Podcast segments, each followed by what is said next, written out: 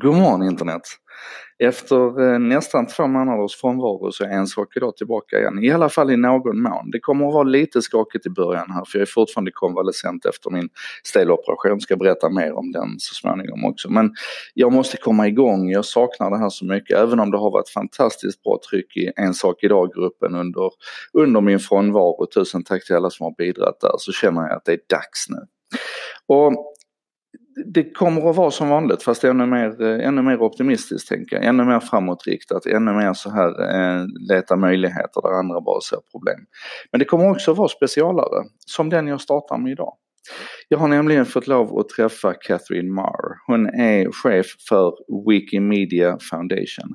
Och det kanske inte säger dig så mycket men du vet att Wikipedia är den femte största sajten i världen. I Wikimedia-familjen så finns det, jag tror det är 16 olika projekt som utan någon slags tvekan kan sägas vara både det mest fantastiska människan har byggt och eh, bland det viktigaste just nu tror jag, inte bara för att Wikipedia är den femte största sajten utan för att den här tjänsten är så inbäddad i så mycket av det, av det vi har runt omkring oss. Den står i epicentrum för vår, vårt kollektiva sanningsbyggande kan man väl säga.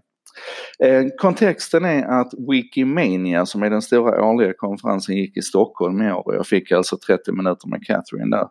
Ehm, och temat är egentligen vad resten av världen kan lära sig av Wikipedia. Så att det här är ingen, och Wikimedia, det här är ingen grundkurs i vad de sajterna och de tjänsterna och den plattformen handlar om utan jag går rakt på sak på djupet tillsammans med Catherine och jag hoppas du ska njuta av de här 30 minuterna. Och så kommer det en helt vanlig en sak idag så småningom. Fem minuter om någonting som du borde veta om vad som händer i internet. Men nu kör vi 30 minuter med Catherine Marr. Fantastiskt. Um, I think we can agree that the world is a polarized place today, and, and that goes for the internet as well, right? We have trolls and we have fake news, alternative facts, and all that jazz. Yes. Yes. How can it be that Wikipedia and the, the Wikimedia projects have managed to be so resilient? What's the secret sauce or the not so secret sauce? Oh, I, I, that's actually funny. It's true. It's not very secret. It's right there in the open. Um, I think that the the thing that makes Wikipedia unique is that for the past 18 years, what Wikimedia has been working to develop is a way to handle differences of opinion, differences of information, and find a way to bring them together to, if not agree on everything about the world, at least agree on how we can talk about what our differences are and achieve some sort of consensus even on really hard topics. So Wikipedians have developed a model which honestly is based on very old models. It's based on um, principles of journalism. You check your facts. It's based on principles of academic and peer or peer review coming from academia. You put your opinions or ideas in front of other people and you subject them to greater scrutiny. It's based on the idea of the scientific method, which is you start with a hypothesis and, you know, as information comes along, you update your mental models, all of these sorts of things. Um, Wikipedia brings them all together and finds a way to engage people of very different backgrounds, very different beliefs, very different biases uh, and ask them to forge some sort of approximation of what we can say. I don't think truth is a tough word, but what we know and what we can agree upon about the world around us. Mm. That sounds that sounds like a beautiful idea, right? It is a beautiful yeah, idea. but isn't it hard to do it in practice? I mean, since everything on on the platform is collaborative, even yeah. you know the elections of administrators and, and everything. Yeah. How are you not raided by by the trolls? So we, we do have an expression that says it's a good thing Wikipedia works in practice because it would never work in theory. Right. um, I think one of the things that makes it possible is that when you ask about sort of rated by trolls, I mean, one thing is that everything on, in Wikipedia is uh, what we call revertible. You can undo everything. So no major change is a major commitment. I can make an edit to an article, and if it's the wrong edit because I got my facts wrong, or the, the quality of my uh, update, my edit wasn't that good, or I didn't have a strong citation, somebody else can revert it back. Right. That means that if I am trying to do something malicious as well, like introduce information that's inaccurate or try to change the perspective on an article, another editor can come along and say, I clearly see that you have a biased intent here, and they can undo it. Roll it back. Roll it back. And the mm-hmm. same thing is true with the way that the administrators work. So within Wikipedia, anyone can edit Wikipedia, but then the longer you participate in Wikipedia, the more eligible you become to have advanced sort of seniority and permissions on the platform, you have to ask your peers for those permissions, and your peers can take them away. And so there's a sense of uh, self regulation that occurs in the ecosystem that holds all of us accountable to what it is that we are presenting and how we show up. And you can get away maybe once or twice with making a good faith mistake. But if you're clearly out there in Wikipedia trying to influence information in a way that's biased, the other Wikipedia editors, they, you know, they, they catch on pretty quickly and they'll, they'll either discourage you politely or they'll, um, at, you know, at, at the most extreme end, they have the ability to block or ban somebody who's really trying to cause harm to Wikipedia. Yeah. But there's also been hypothetical discussions about, you know, doing the long run here to mm. make sure that you establish yourself as a trustworthy Wikipedia and you gain trust, and then over time you just start, you know, sliding the slope. Yeah, I think that, that I, I do worry about that, but to the extent that anyone is doing that, I almost almost am certain that somebody is doing it in the opposite in equal direction. I mean, fingers crossed. well, I mean, it really depends on what your you know your bias is. Like I may have a bias towards a certain um, political inclination, but there's somebody sitting right in maybe a a kilometer down the road that has a, a different bias that that's based on their truth or their lived experience. And so one of the things that we really care about at the Wikimedia Foundation is how do you bring as many different types of people into Wikimedia as possible.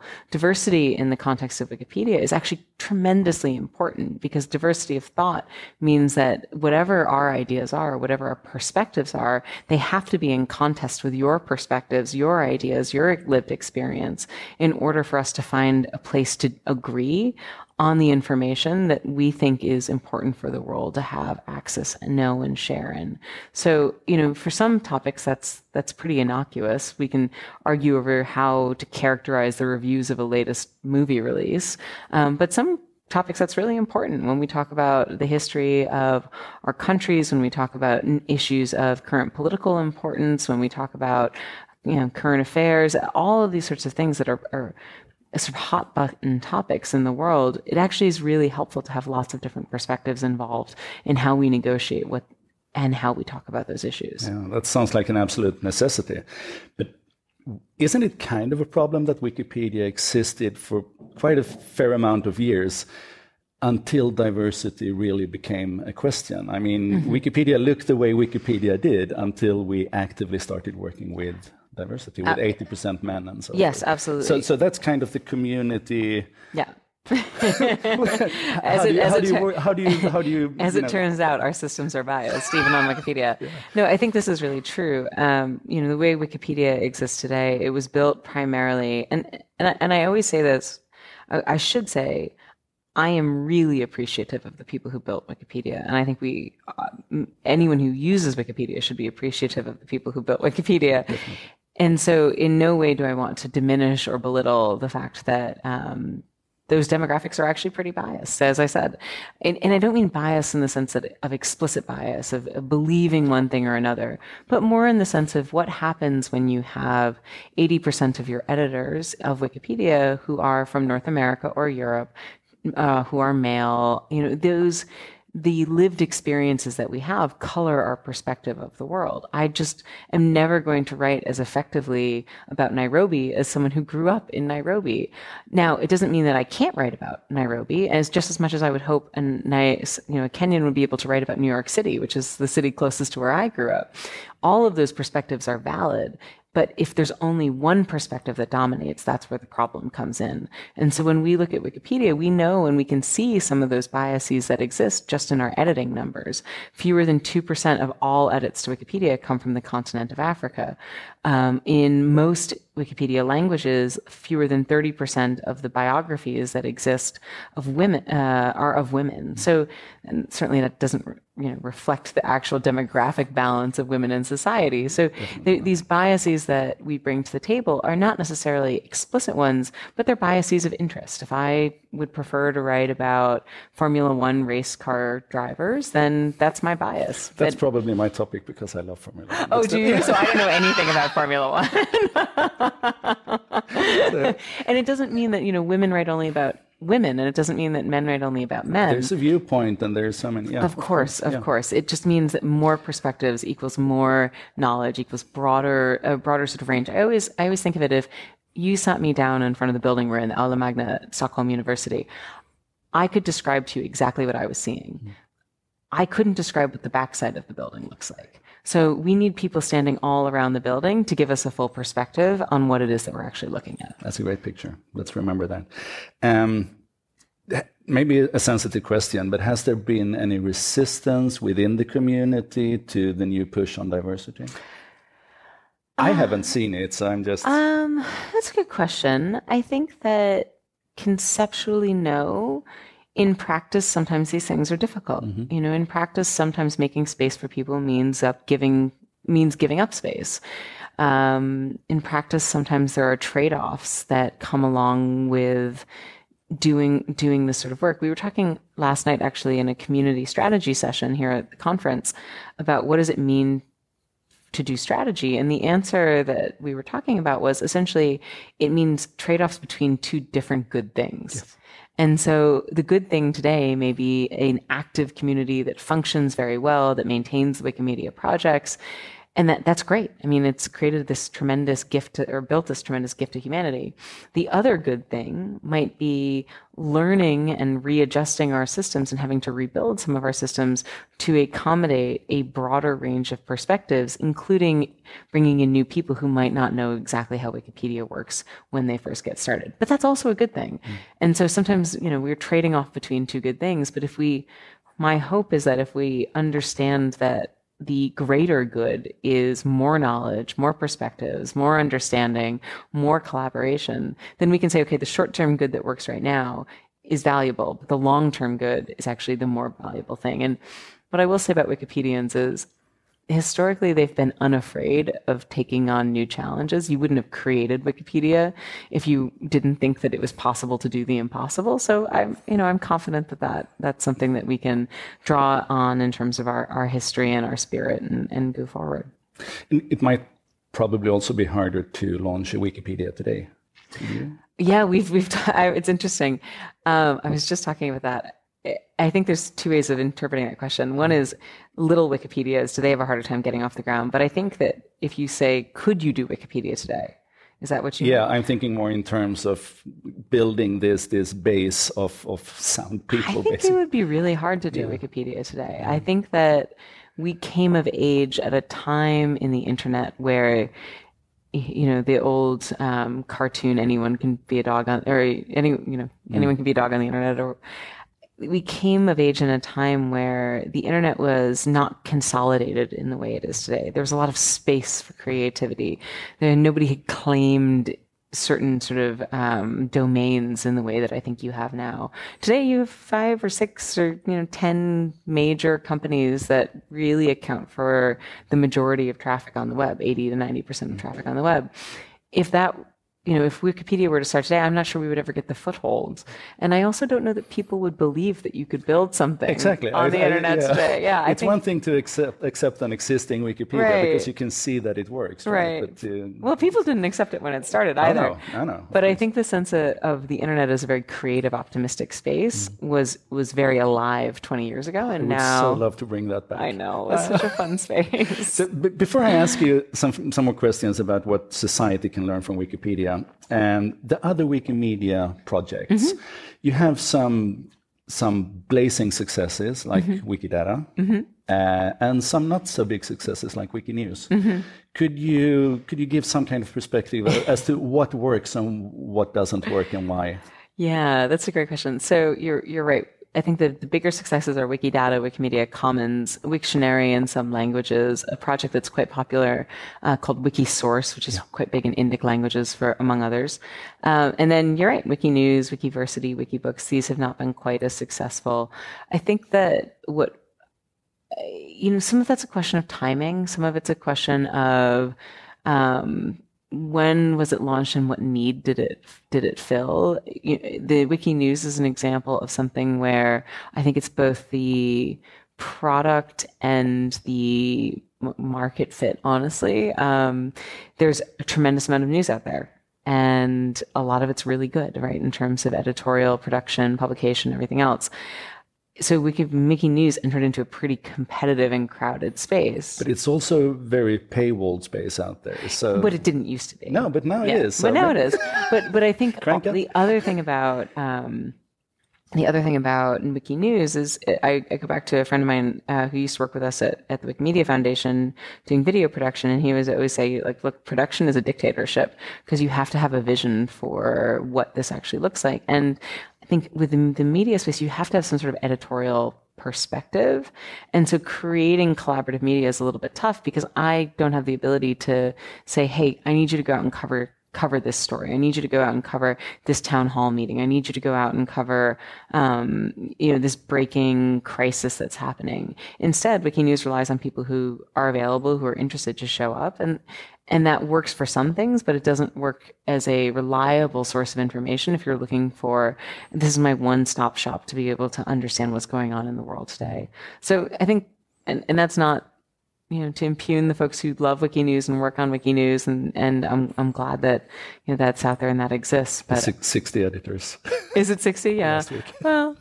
Yeah, yeah, I mean, but those 60 editors, uh, they really enjoy what they're absolutely. doing. Absolutely. Yeah. And, again, I mean, paywalls weren't around when, yeah. when Wikinews had its first problem, really. So I, I, I would love to see that take foothold again. Wikidata, why is that so great? What happened there? Wikidata is amazing. it is. I, so Wikidata is a little tough to talk about, I think, often um, because it's so abstract. So Wikidata is a open link database um, that does essentially concept modeling and relational modeling between ideas. Now, if, if you can unpack what that means from me describing it. I have it. a very clever crowd, so they're, they're going to get it. so, uh, Wikidata has 50 million items in it at this, actually more than that at this point. And the, those items uh, all ref, refer to some a concept, essentially. So I think uh, item one is life, item two is the universe, item three is earth, things like this. And so you can already start to see a nested relationship, mm-hmm. right? Um, Item 42 is the hitchhik is Douglas Adams, Hitchhiker's Guide to the I know. what else?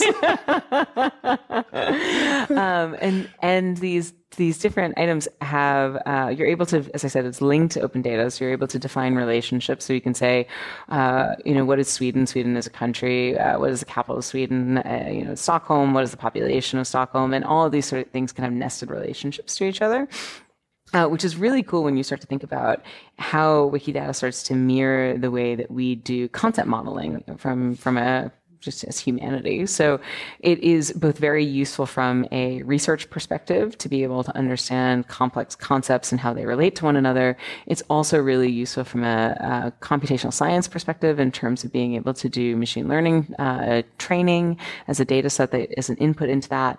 From Wikipedia's perspective, the role of structured data on Wikipedia is really important because it allows us to do more, I mean, for one thing, more efficient management of concepts. So I talked about the pos- it's, it's kind of language independent independent. Language independent, yeah. right? And as we have 300 languages of some of greater size, some of lesser size, the ability to create, um, but not just consistency, but also the ability to enable more efficient management of these concepts. So population of Stockholm changes well changes every day, but uh, but it also changes once a year in in sort of the official numbers. And in the past, you would have had to update that 300 times across Wikipedia, and now you can update it once uh, in Wikidata and then it propagates out. So it, it, allows us to do more efficient sort of management of structures. It also allows us to start to see within Wikipedia's ecosystem across these multilingual functions, how do we not only map something that is in Xhosa Wikipedia to something that's in Swedish Wikipedia to something that's in um, you know Spanish Wikipedia, also it allows us to say, what, how can we map this concept to Wiktionary? How can we map this concept to an image in Wikimedia Commons and start to really knit together a knowledge ecosystem? And it gets better because it's not just something that applies to Wikimedia. Because any of these concept models, it turns out they're very useful outside of the Wikimedia ecosystem too. Because if you want as a as another database manager to be able to point to what is a reference point for that, for example, for the Mona Lisa, well, now you have that item number that you can say, you know, in our database, in our catalog, in our concept model, we're going to rely on this Wikidata item, and that's going to be our sort of fixed loci. And I think that that starts to get really exciting because it starts to allow us to to to build at this this sort of concept modeling framework that can be you know, it's multilingual, it's interoperable, it's highly emergent. It allows for all sorts of different um, applications and and uh, extensions well beyond the Wikimedia ecosystem. It's kind of like an infrastructure for knowledge Yeah. in the world. So I'm really excited about it. It's also an excellent blend of man and machine, right? And how we work together. Yes. Will we see will we see Wikidata take more of a even more prominent place in the Wikimedia family going forward? I think so. I think so. In fact, the reason I was a little bit late meeting you today is I just came from meeting our colleagues at Wikimedia Deutschland who do all the software development for Wikidata. And we were celebrating the fact that, you know, more than five years into this project, we've, what has been achieved and, and our commitment uh, over the course of the next few years going forward in terms of that uh, product and, and software roadmap for what we're going to build. So in my mind, what what we see today when we think about Wikimedia ecosystem is you have Wikipedia and then you have the 300 different language Wikipedias and you have Wikimedia Commons.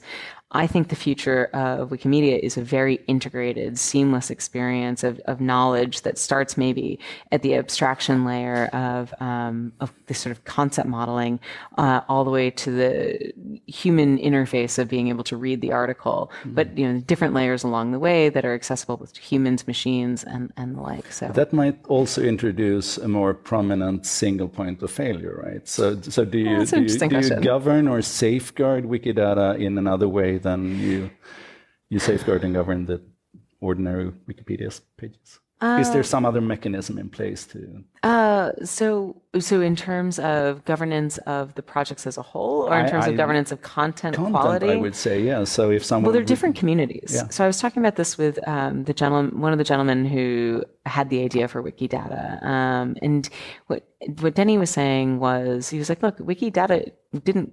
It's not the Wikipedia community. It tapped into a different community of knowledge creators and curators. geeks. Well, I geeks. mean, and geeks and Yeah, geeks, and I'm a geek, and we're all, you know, um, kn- knowledge aficionados. Mm-hmm. I think that it, it tapped into a different type of community. And so the governance of these communities is actually quite different. Now, when them they come together, that is actually interesting. What happens when a Wikipedian edits Wikidata, mm-hmm. you know, from from Wikipedia? These are the sorts of questions that we're going to need to get into.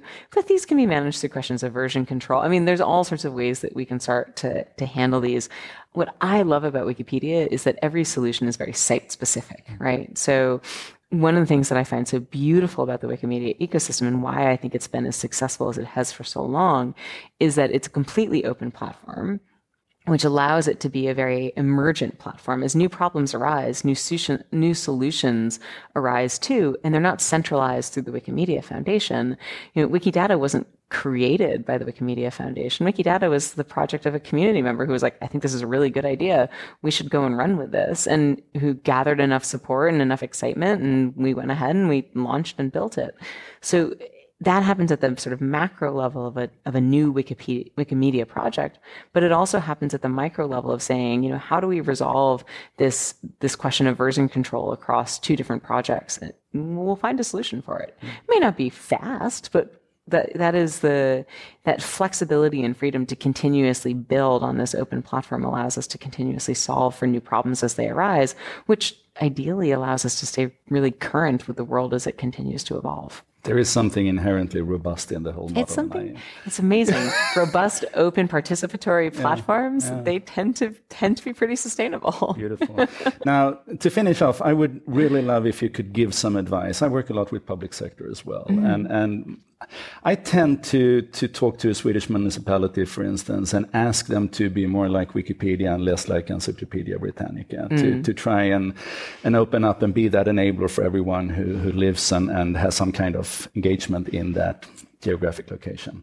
What advice could you give to them? How, mm. how could they move forward? We could talk leadership, we could talk, you know, mechanics. So many whatever. different answers. I mean, I give, give, us one or two, one or then, two. I, then okay. I'm going to let you go. Uh, so one for me is that you build for people, not for users. And what do I mean by that? Um, in every sort of tech environment, you talk about what does the user need? What does the user need? What does the user need? Well, mm, the user is a construct. The user is somebody who's already in your site and already knows your workflows.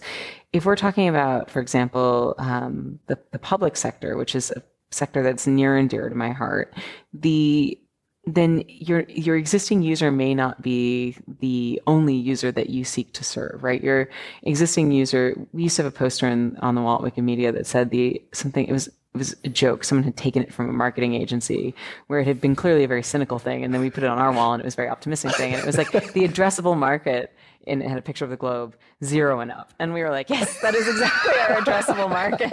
I love that flip. That's good. right. In the context of an advertising agency, it means one thing. In the context of a free knowledge for the world, it means something very different. You know, I think that municipalities or, or, you know, the public sector or anybody who's acting in the public interest needs to take a very similar approach, which is there is no sort of the mythical mean of a user. There's any number of use cases. And if you're just building for a sort of single use case, you're actually building into a system, a form of homogeneity. You're actually taking people who are at the margins of society and you're saying, whatever your use case is, it's not valid in our context.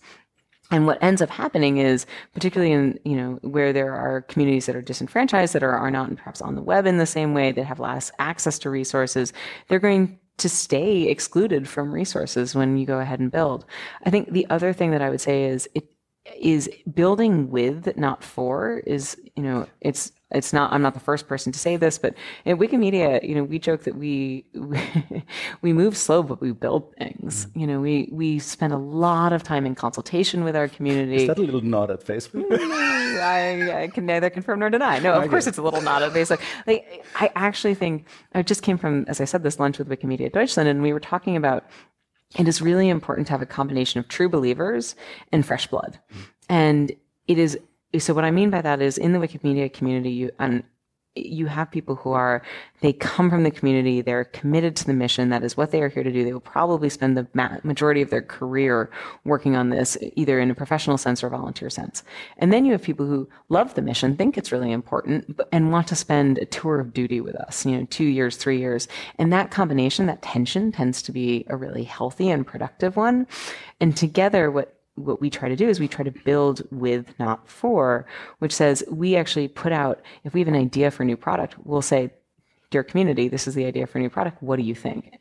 And once we've got enough information, we'll say, Dear community, here's a wireframe. What do you think? And sometimes the things that we think are really awesome, we're like, oh, it's really beautifully designed, up to standard. The community will come back and be like, not helpful, right? And here's why it's not helpful. It breaks this workflow and this workflow and this workflow. And actually what I really need is you thought getting rid of density was great because it makes cleans up my screen. Actually density is what I need because I need to be able to aggregate a huge amount of information, all of these sorts of things before we ever write a line of code. I think that that is a really important thing is you have to trust that you're, that you, the people that you're building with actually know as much about what you're building as anything that you could possibly know. And that is particularly true, again, in this sort of you know, idea of this mythical municipal entity or public service interest is we all have the same stake in our societies. The society that I wake up in is a society that you wake up in. You may be in a different role in it, but we still have the same interest, the same stake, the same commitment, the same, um, if the outcomes are going to affect us in similar ways. And so we should all be treated as experts as we come into that, into that conversation. Beautiful. I was going to ask you about leadership as well, but we're gonna we, we'll take that the next time because okay. I, I, think, yeah, okay. super good. Thank you so much. It was really Thank a pleasure. Thank, Thank, you. you. and we're done. I'm sorry, we could have done like a minute or two on leadership. Really? Should we do that? I, if it's good for you, I mean, I, I, I that's. So thank you. I'm going to ask that question. and we're back. yeah, and we're back. So you talked a little bit about things that that you, uh, as as the leadership, might think are shiny objects. It might be a search engine or, or whatever, right? Yes. And the community says, no, we're not going to do that. Yeah. So, so, so, from what I've seen so far, you seem to be managing the leadership role in a phenomenal way. But what is how do you do that in, in an organization that is part professional and, and part community with volunteers? And, and I mean, the organizational chart of, of Wikipedia, it, it's, it's, it's really a mess, right? Could you give, and, and I think there are, there are similarities to, to someone working in, in a leadership role in the public sector. Yeah. Yeah. yeah. So what's your advice? Uh, well, I like to say that I am responsible for everything and in charge of nothing. Um, uh, which which I don't mean as a dereliction of duty. What I mean is that no one is going to take a direct line, you know, order from me without very good reason and and you know those sorts of circumstances are so extreme i can't i'd have a hard time even conceptualizing of one but what it means in my mind is that um, i show up and i expect other people to have very well informed opinions on what it is that we should be doing. I expect that I by no means have the best ideas. I expect that uh, when our when we start in conversation that the um, that whatever ideas I might have are going to be additive to what other ideas that other folks might have. And we may end up with totally different conception walking out of a room than we walked into a room with if we understand that we're coming to the problem with the same commitment to solve the problem. And I think that that's, you know, one of the beautiful things about working for a mission driven organization is everyone's there to, you know, with commitment to solve the problem. Um, so I try, I, you know, I'm sure folks would say sometimes I fail, but I, I try to approach things with a sense of openness, humility, and curiosity. Um, and remain accessible and open to and, and and seeking to learn all the time from what is happening at sort of the edges or the of our of our ecosystem. The other thing I will say is that I actually think it's really important to take accountability in a leadership role. So while I may not be in charge of anything in sort of a traditional sense, if something goes wrong, that's my responsibility. If I've made a decision or if someone on my team has made a decision that didn't work out, the only person that that that is responsible for that is me. And so that that to me is really important. I, I talk a lot in our community and in uh, the staff about if I can't make decisions, you can't hold me accountable. Like there has to be room to make decisions as well, as long as there is a robust accountability mechanism that says if that decision was the wrong decision, we're we're going to know exactly why. We're going to know who made the wrong decision. It was me. Um, we're going to hold me accountable for that decision, and depending on on how bad a decision it was, there will be consequences for that. And I think that you have to be really comfortable as a leader if you're going to take on and learnings, of course, always learnings, yeah. learnings, mm-hmm. absolutely. Um, but if you're going to take on the role of a leader in in an organization that um, has such a huge responsibility to its mission and to society, then then you have to be really comfortable with the idea that you're just a steward of that of that role for a period of time and you do your best job in the time that you have there and you have to be really uh, comfortable with the idea that at some point it's no longer going to be your time. And it might be because you made a mistake or it might be because the organization moved on without you but being open to that and being ready for that i wake up every day and i go am i still the best person to be in this role and then I look at the people around me and I go, "You're going to tell me, right? Like you're going to tell me when it's not when it's time to move on. That that's good." Like, I, I and and I think if you can wake up with that sort of healthy understanding that you don't necessarily know anything more than anybody else, you just happen to be sitting in in a capacity at a moment in time. Um, yeah, that that that does a lot to keep, sort of keep, does a lot to keep you grounded. I think. Mm.